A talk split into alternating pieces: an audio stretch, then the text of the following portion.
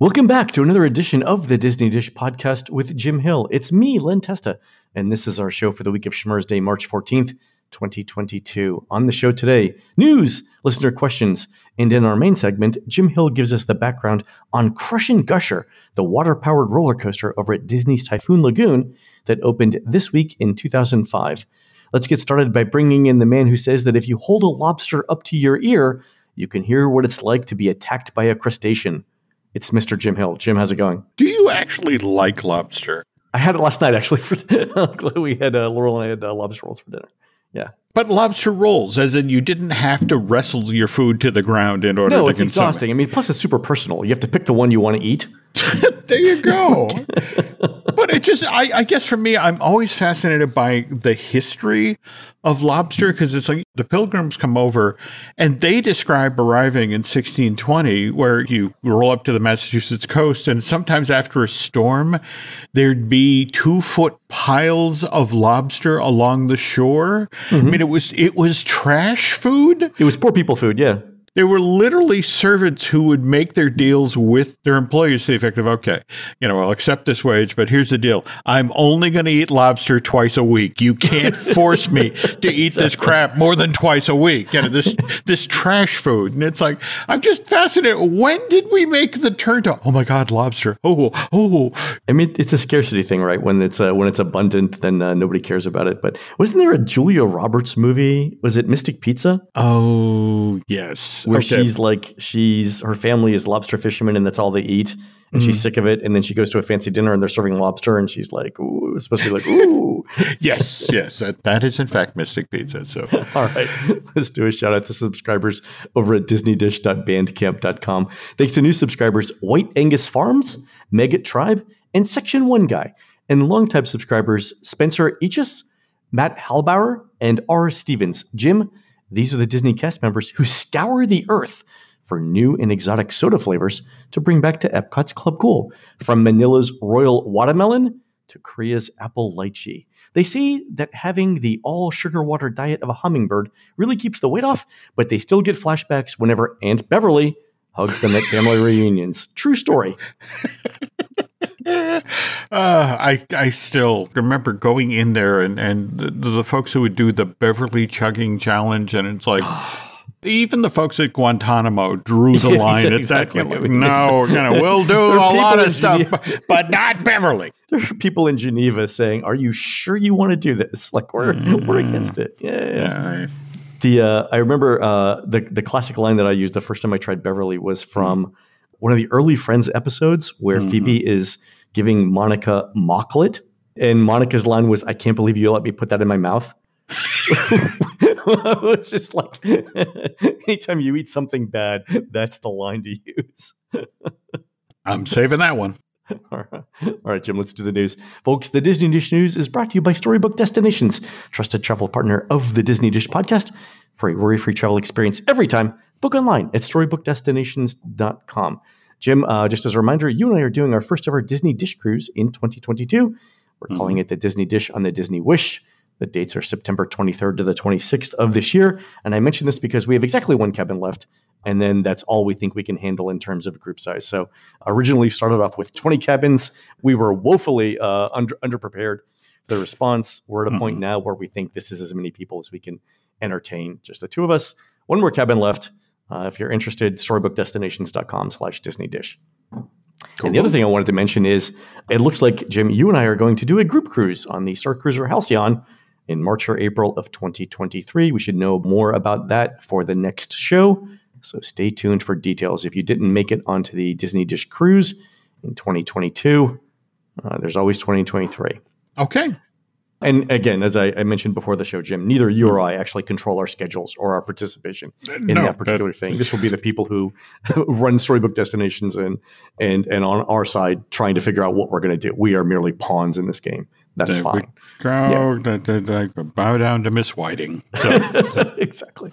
All right, Jim. A couple of Genie Plus moves at Walt Disney World this week, and mm-hmm. thanks to our friends over at wdwmagic.com for pointing this out. Uh, first thing is that Mickey and Minnie starring in Red Carpet Dreams will be a Genie Plus attraction soon. And then related to that, uh, mm-hmm. character greetings in Disneyland Paris have dropped their physical distancing requirement. Have you seen this, Jim? Yeah, it's it's been kind of intriguing with the, the 30th anniversary coverage that's coming out to see, you know, it's like, oh my God, that, that character is actually with a child. It's Hmm. like you know, waiting for the security to descend on them and it doesn't happen. So Exactly. I mean, case numbers are really dropping fast now. So they are, they are. But two years of training are hard to let go I know, of. I know. So exactly. We're, we're all still shell shocked, right? there we go. Also, in the Magic Kingdom, the Festival of Fantasy Parade will get its own preferred viewing area for Genie Plus. Jim, my sense here is that this is another acknowledgement that Genie Plus needs more capacity. I don't think using that is a particularly good thing in terms of saving time. You may get a better viewing spot. I'm still on the fence about that one. No, I get that. I get that. There's also a corresponding reduction in cavalcades, which makes me a little sad. Were you seeing some of the, the photographs from Festival of Fantasy? It's it's when you've got a character cavalcade and, and there's only 10 or 12 characters, but it, it's intimate, it's fun. Whereas Festival of Saint Fantasy, which has come back and is, is somewhat anemic. It's cut uh, floats, and there are many fewer performers, right? Then it it's not intimate. It looks underwhelming. You know, when you're trying to fill a whole street with performers and there's only three of them. Yeah, but I mean, it's a it's a parade. It's not a one man band, right? I Yeah. mean, we should there should be more people in it. Yeah, I, I agree. And it, it just maybe the smarter play would have been to wait another month or two and do your, your summer hiring. And, and when you bring back the parade, bring it back at full strength, not at, you know, it's like, there's Mickey. Oh, Minnie will be along later. yeah. It's the uh, parade version of Hamburger Helper, right? There's a lot of filler in there because they're trying to mask the fact that they don't have enough performers. Mhm. We'll see. We'll see how it's rated. Also, Jim, over at the Grand Floridian, Big Pine Key is now closed for its conversion from cash rooms to DVC. My sense is that'll be done uh, later in this year. It's just one building. It's dedicated. They've moved everybody out. Uh, In terms of construction timelines, that should be fairly fast. Okay. Okay. Jim, let's move on to uh, surveys. Many, many of our listeners were invited to a new round of in depth Disney surveys. These are the ones, Jim, where they give you a couple hundred dollars to participate. As soon as these listeners get through the next round of questions, we will post them here. And I'm really looking forward to that. Wow. Okay. So we're still heavily surveying. Interesting. Oh, yeah. In fact, uh, I know a batch went out yesterday because I got uh, more than a dozen emails from people saying, I've got, here's my, here are the screen caps. This is what I've got. Uh, interestingly, on this one, um, uh, and I forget who, who wrote in, but one of the, one of the listeners said they would stop the survey if you were over a certain age or over a certain income level. Uh, okay. That's That- interesting. All right, that we'll see, is- we'll see what happens. That's very interesting. Okay. Awesome. All right, on to listener questions. Here's one from Angel who says, I have a question about the What's Next ad campaign, i.e., I'm going to uh, Disney World. Last month before the Super Bowl, I watched a segment on ESPN about it, and I learned that a player could also say, I'm going to Disneyland, which surprised me because growing up, I've only heard Disney World mentioned in those commercials. It also got me thinking, what determines which park the NFL player will mention, then attend for the parade? Is it simply based on location? like the player's team, city, or Super Bowl site, or is there some other criteria Disney uses? Thanks for the great shows. So, Jim, do you know? This most recent Super Bowl was the LA Rams versus the Cincinnati Bengals In Los Angeles. in Los Angeles. So it's it's it's, it's kind of a gimme. Hey, I'm going to Disneyland. But I, I remember talking with folks who worked on this campaign and they would shoot coverage as in okay say i'm going to walt disney world say i'm going to disneyland and then cut independent ads for individual markets. But sometimes it was just look this is what this guy can say on the fly in this moment. Yeah. and that you get what you get yeah, you don't get a second take on that because No, everyone's no. busy. Yeah. yeah. Uh, There's some amazing stories about the very first Super Bowl and getting that quote for the ad. And I think D Day had a touch less preparation. You know, just a notion. not, not, not quite as extensively planned. I mean, they had like six different camera crews that were like, run in the field. You know, we don't know how it's going to end. And just get to that guy and have them say this. So over time, they got better at it. And in much the same way that there were kids who were on Disney Channel shows who literally said the highlight of their career was animating that bumper where they make the Mickey Mouse shape. oh, the uh, with the wand. Yeah, and Yeah. quarterbacks, it's like, oh my god, I get to be the guy who says I'm going to Disney World. So it's like, yeah, where's the the camera crew? It's like, don't you want to get the trophy? No, I want to find the Disney guys. That's fantastic. Yeah, I've read I've read stories about that about how the uh, ad campaign came up, and it's uh, it was a mixture of like obsessive preparation and just good luck, right? Oh, that yeah. made the two things come together. Yeah, yeah, absolutely. All right, here's a, uh, a letter from Mark. He says, uh, Our family are coming back over from the UK for three weeks for Memorial Day. Obviously, we're hopeful of getting to ride Guardians of the Galaxy. However, my 11 year old boy, Thomas, has been looking forward to the Agent P interactive game being reimagined to his favorite characters from DuckTales. Is there any update on an opening date? I was hoping there might be for our vacation, as it's the perfect excuse to wander the countries with an adult beverage or two. So, Jim, have you heard anything about the DuckTales reimagining? You got to understand that Epcot is still a construction site. Yeah. particularly the future world section of the park. And when you factor in the pandemic related delay on a journey of water, you know, inspired by Moana and that sort of thing, mm-hmm. the redo of, you know, the Agent P thing is so far down on the list now. My understanding is once Journey of Water is completed, mm-hmm. we then get to move to the lesser projects. And sadly, DuckTales is considered a lesser project Sure. the number of times that you, you and I have been in to go to La Cava, I go, one of my favorite moments.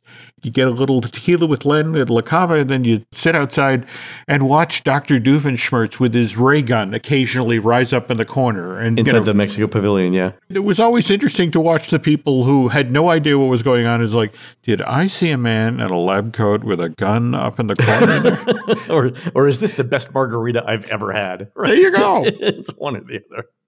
I mentioned this uh, uh, this email from Mark Jim because I think Magic Band Plus is going to launch imminently, like within the next definitely I think before uh, Mark's trip. So the thing that I'm surprised, the thing that intrigues me Mhm. about Magic Band Plus is I don't know that Disney has talked about exactly what it's going to be. There's a lot of functionality built into that thing that can do a lot of things like the old Agent P game, you know, that, that the phone did. Mhm. Right. The fact that the Magic Band Plus has its own external charger There we go. indicates to me it's more than a Magic Band. It may be something like a Wiimote, like a Wii remote control. I would not be surprised to see some interactive theme park stuff built in to take advantage of the Magic Band when it launches in the next couple months. Oh, no doubt, no doubt. But we got to get this stuff done Yeah. and be ready for as the capacity of the parks creeps up. In, fa- in fact, where are we now, capacity wise? What's your your feeling? I think the last thing that uh, that Chapek said was the limiting factor on park capacity was hiring restaurant staff There we go. and Yes. entertainment. So you got to assume we were just talking about Festival of Fantasy, the fact that the parade's back. But it's not at full strength. It's not the full parade, right? There you go. There you go. Are we seeing anything in regard to food? Is it getting any more locations opening any better? Or For some reason, I, I'm I'm on the Patina restaurant group mailing list for employees for like mm-hmm. hiring, okay, and originally it was like here's five hundred dollars, you know, as a signing bonus. I think the last one I got was fifteen hundred dollars and all the pizza you can eat. Like, I mean, they're Patina is is actively trying to hire people, so I I, I still think there's a shortage.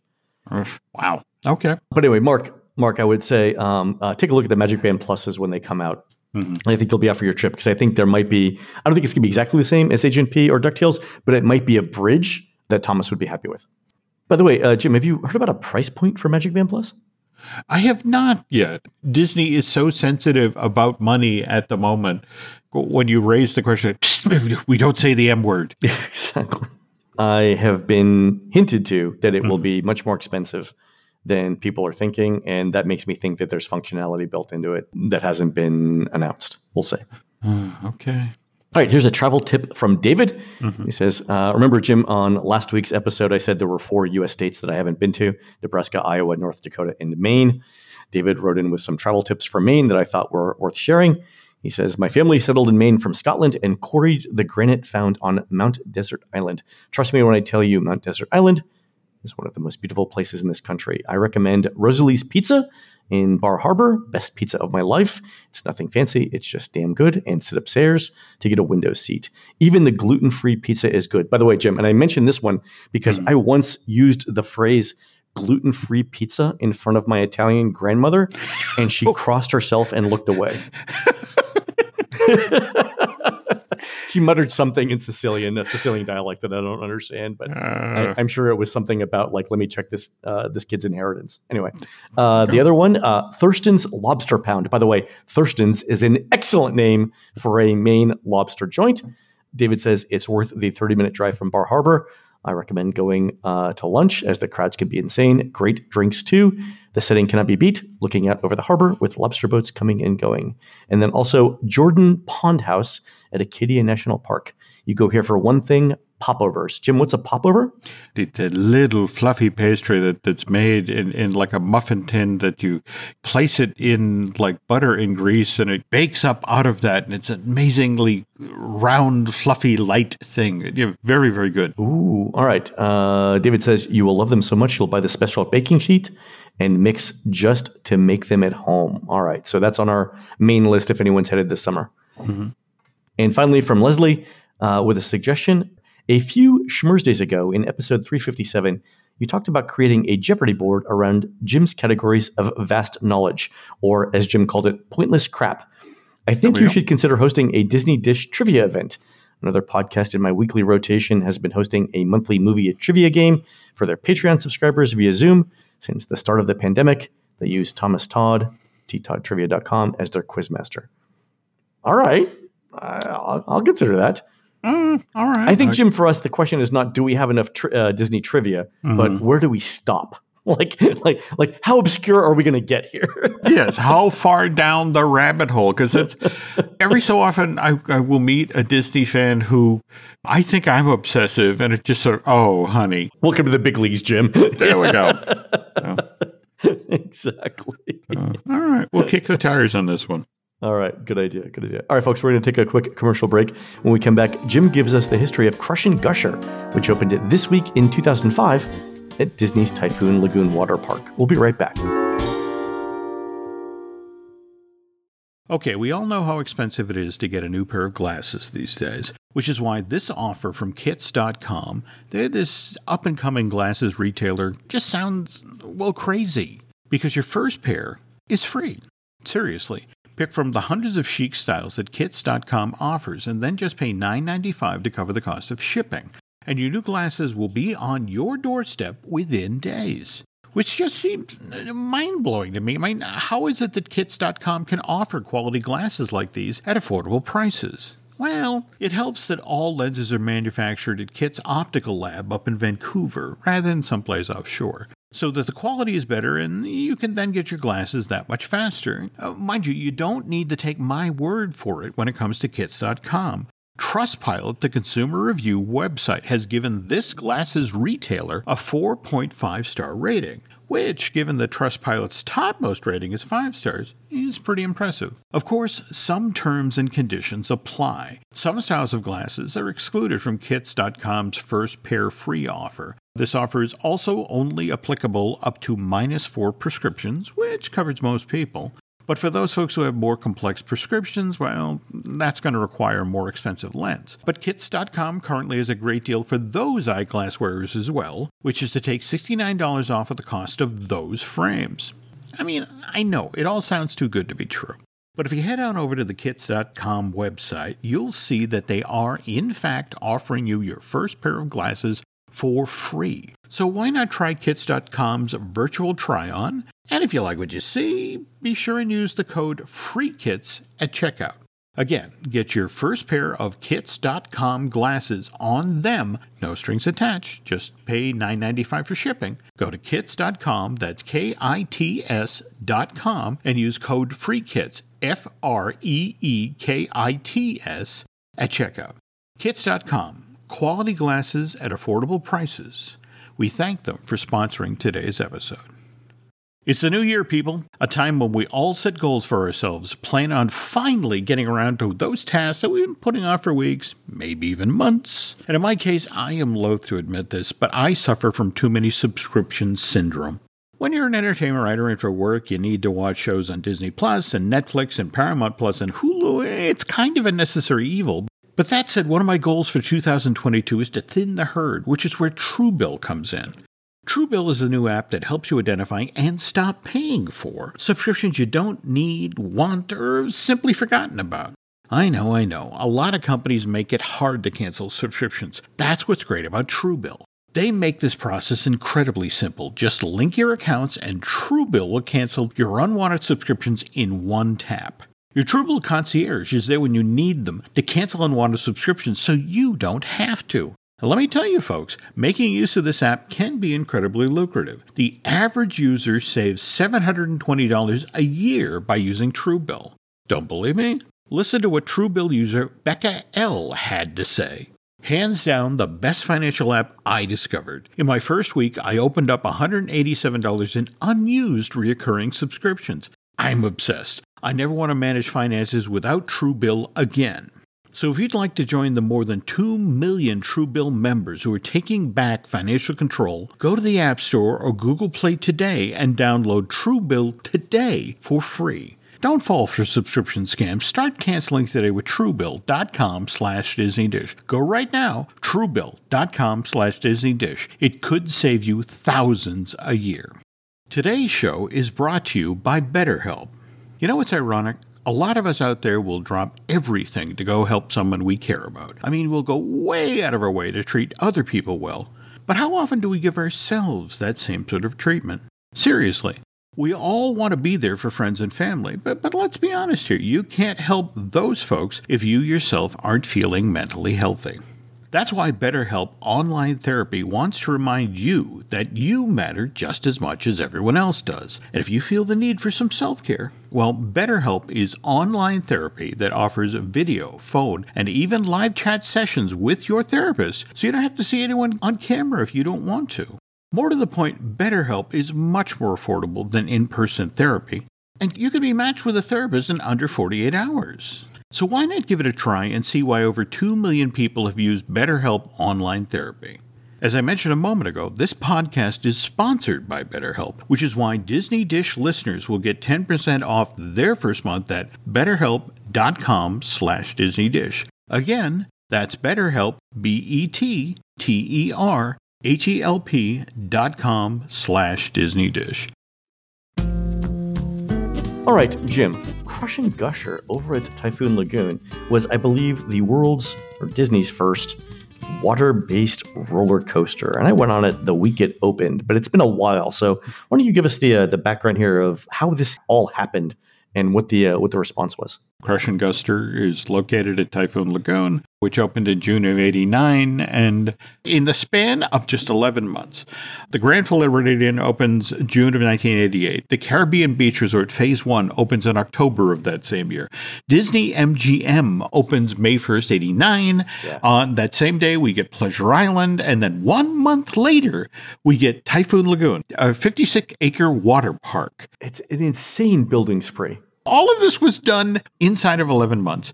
And the thing is, not a construction worker left property because they basically walked across the street, across Buena Vista Drive, and then got to work on the Convention Kingdom, which, you know, hmm.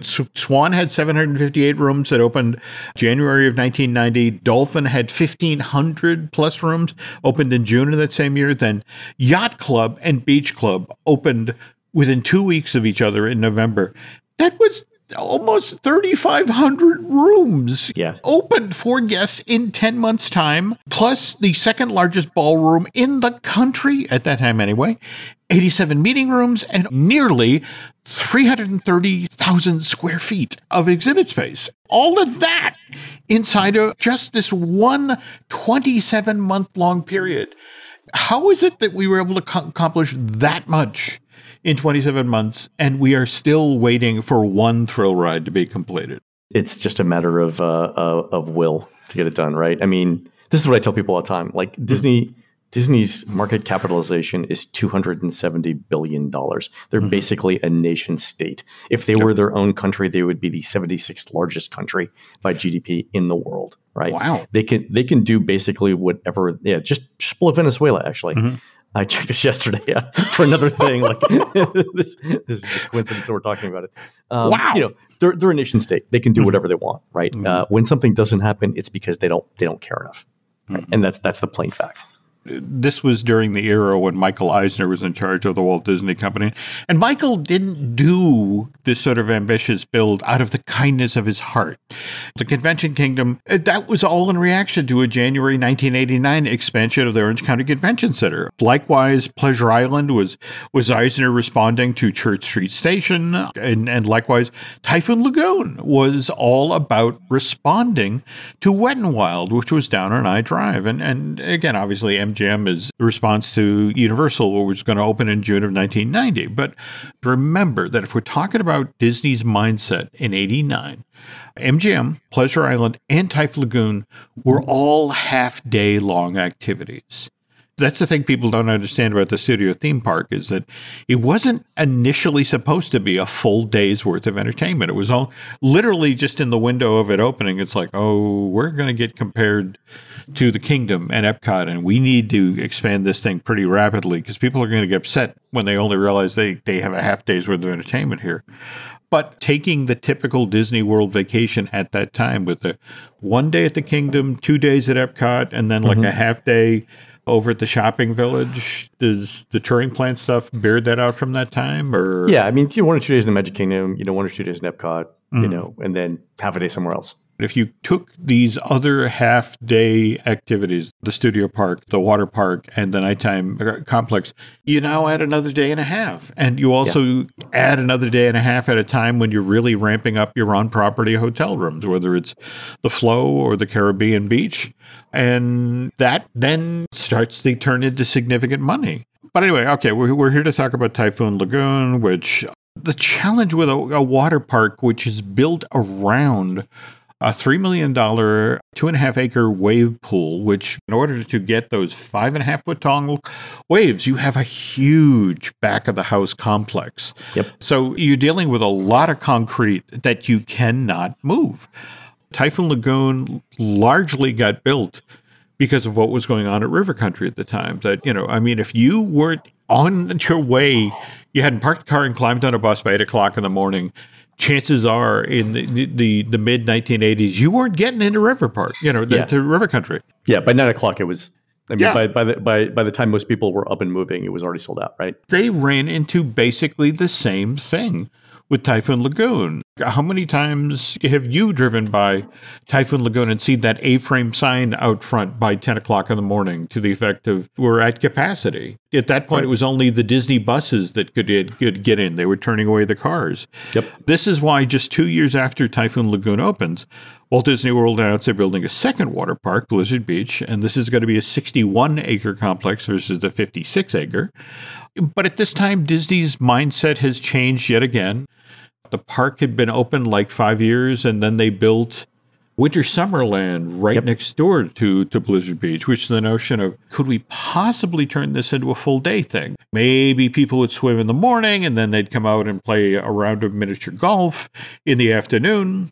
Think about it. There's an interesting parallel between building Typhoon Lagoon and Blizzard Beach and also building the Fantasia Gardens miniature golf course and then Winter Summerland. I mean, Fantasia Gardens only opened in May of 96. And yet wow. by March of 99, they're building a second miniature golf complex. And the decision wasn't, ooh, we have high demand for Fantasia Gardens. Let's add a, another 18 holes here. It's like, no, let's build an entirely different facility somewhere else on property right. to spread these folks out. And, you know, that was also kind of the thinking with Blizzard Beach, you know, to the effect of, oof, this isn't a situation where we should be expanding Typhoon Lagoon. We, no, you know, right. right now we need a second water park. The interesting thing for me here is that if you look at geographically where all of these things are, it's it's Epcot and the Animal Kingdom resort area, not the Magic Kingdom. No, and when's the last time we talked about the new Remember how they, they were going to be expanding on the other side of Coronado, the hotel complex, the dining, retail? Oh, uh, uh, Flamingo Crossing. Yeah, that's they're still working on it, but uh, I think there's what five hotels now. Yeah, yeah, yeah, But that was the thing. That was the sense was this is where we're going in the future. Yeah, yeah. And so this is where we should be planting our flag. And at one point, the Coronado, there was one version of that where that was going to be an alpine themed hotel. And the notion was that the way the special perk that guests would have staying at the hotel that was going to, the alpine themed hotel that was going to be where the Coronado is right now, mm-hmm. is they could board a ski lift that would take them across Buddhist Drive, you know, over to the water park. So, yeah. Sorry, go ahead. But anyway, okay. So Blizzard Beach opens April of 1995, and for six year span, Disney has three water parks. You know, you've got the original River Country, which opened June of 76 and on the heels of 9-11 temporarily closed in November of 2001 and right. only I, I want to say in January of 2005 did the company admit this is never reopening. It was always a question they defer. But anyway, okay, Typhoon Lagoon opens June of 89, Blizzard Beach opens in April of 95. But again, we were talking about Michael Eisner, very competitive guy.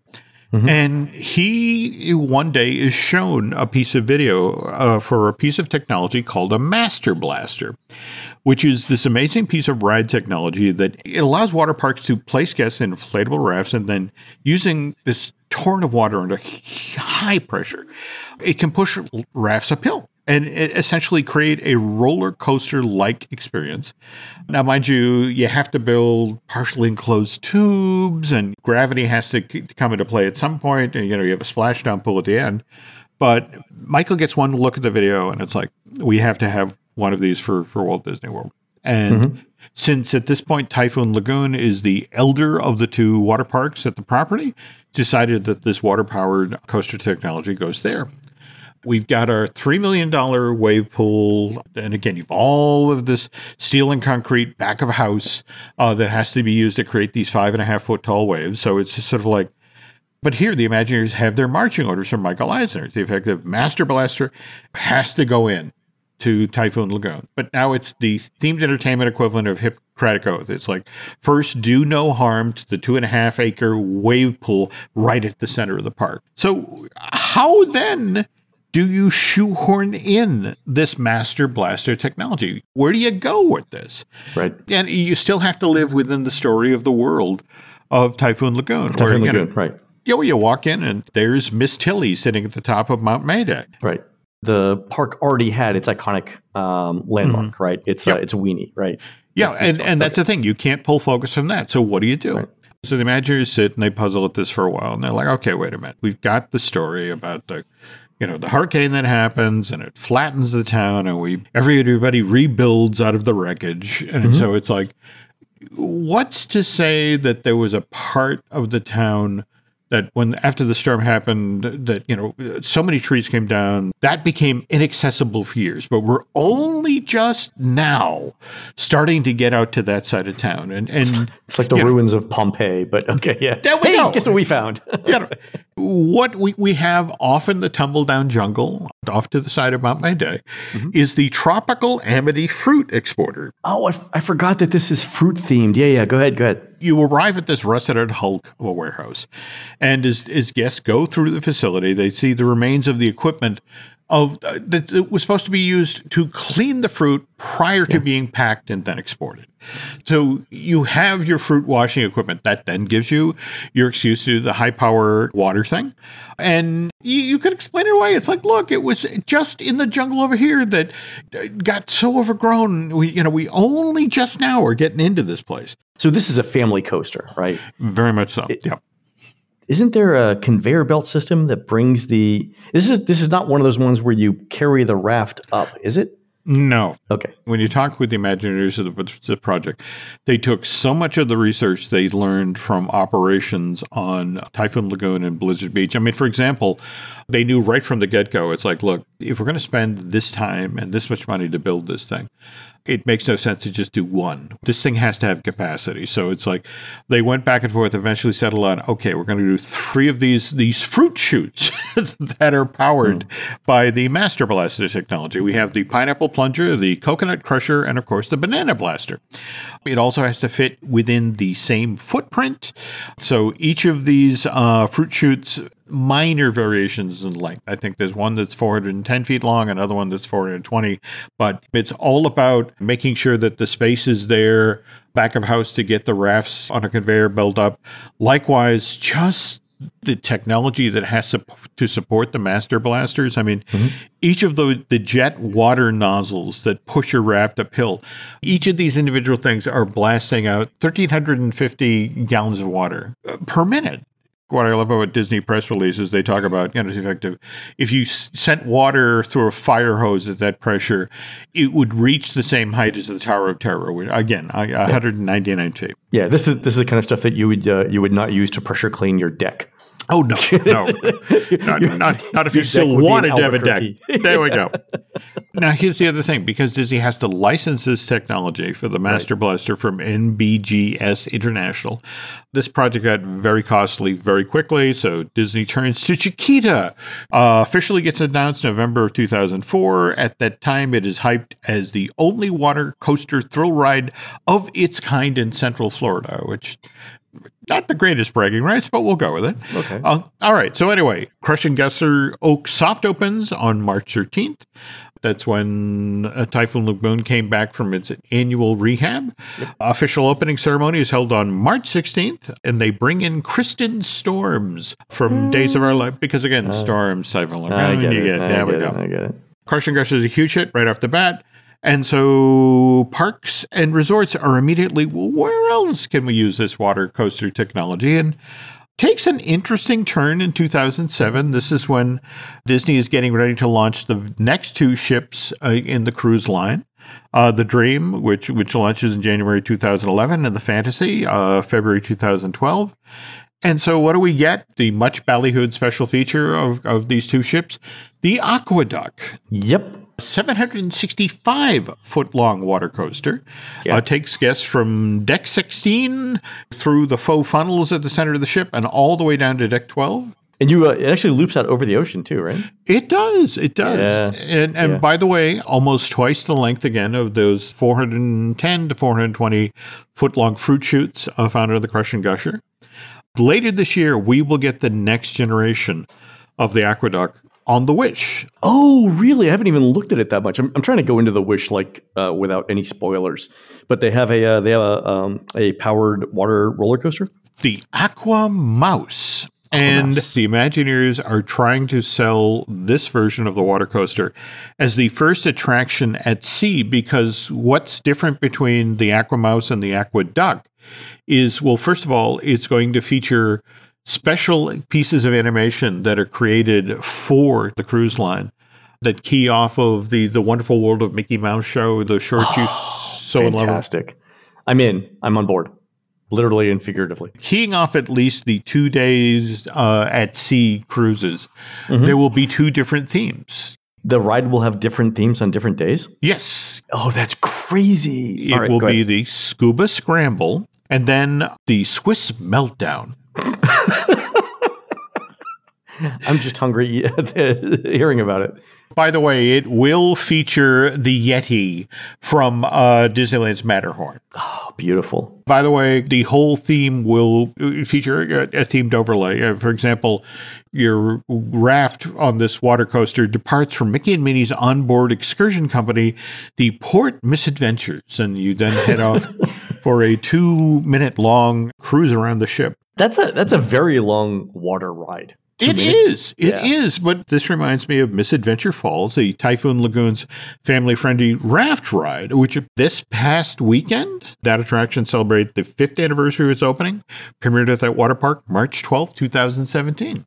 Also uses a, a conveyor belt to uh, to get you up it does. Uh, it yeah, does. Yeah. Also, a nice little butt massage as you're doing it. So it's an added bonus right there. Who needs a spa? And let's also not forget about the first animatronic uh, in a Disney water park. So right, uh, right. we'll talk about that in another Disney dish. I mean, summer's coming up. We should do water parks. I agree. I agree. I am super looking forward now to the uh, to the uh, being on the Wish. Then at the very least, Paul Felix and his team at Disney Television Animation have just done a killer job on the animation elements that you'll see once you're on the AquaMouse. Uh, super excited. All right, September, Jim. It's still bathing suit weather in September. Okay. That's both a warning and a uh, and a statement of fact. I was about to say, note to self: leave the thong at home. Fantastic story, the Jim. I did not know that uh, all of these things were linked. That's great. It's all a conspiracy, Len. All a conspiracy. all right, folks, that's going to do it for the Disney Dish show today. Please head on over to disneydish.bandcamp.com where you'll find exclusive shows never before heard on iTunes. On next week's show, we're going to have Christina back to talk about all of the food and activities at Epcot's Flower and Garden Festival. You can find more of Jim at jimhillmedia.com and more of me, Len, at touringplans.com. We're produced fabulously by Aaron Adams, who will be giving out samples of his new wedding cake designs featuring bas relief carving and pressed flowers made with exotic citrus flavors such as Dekopon and Etrog at the 2022 Connecticut Wedding Expo on Sunday, April 3rd from noon to 3 p.m. at the Meadowbrook Estate and Mansion on West Road in charming Marlborough, Connecticut. While Aaron's doing that, please go into iTunes and Radar show and tell us what you'd like to hear next. For Jim, this is Len. We will see you on the next show.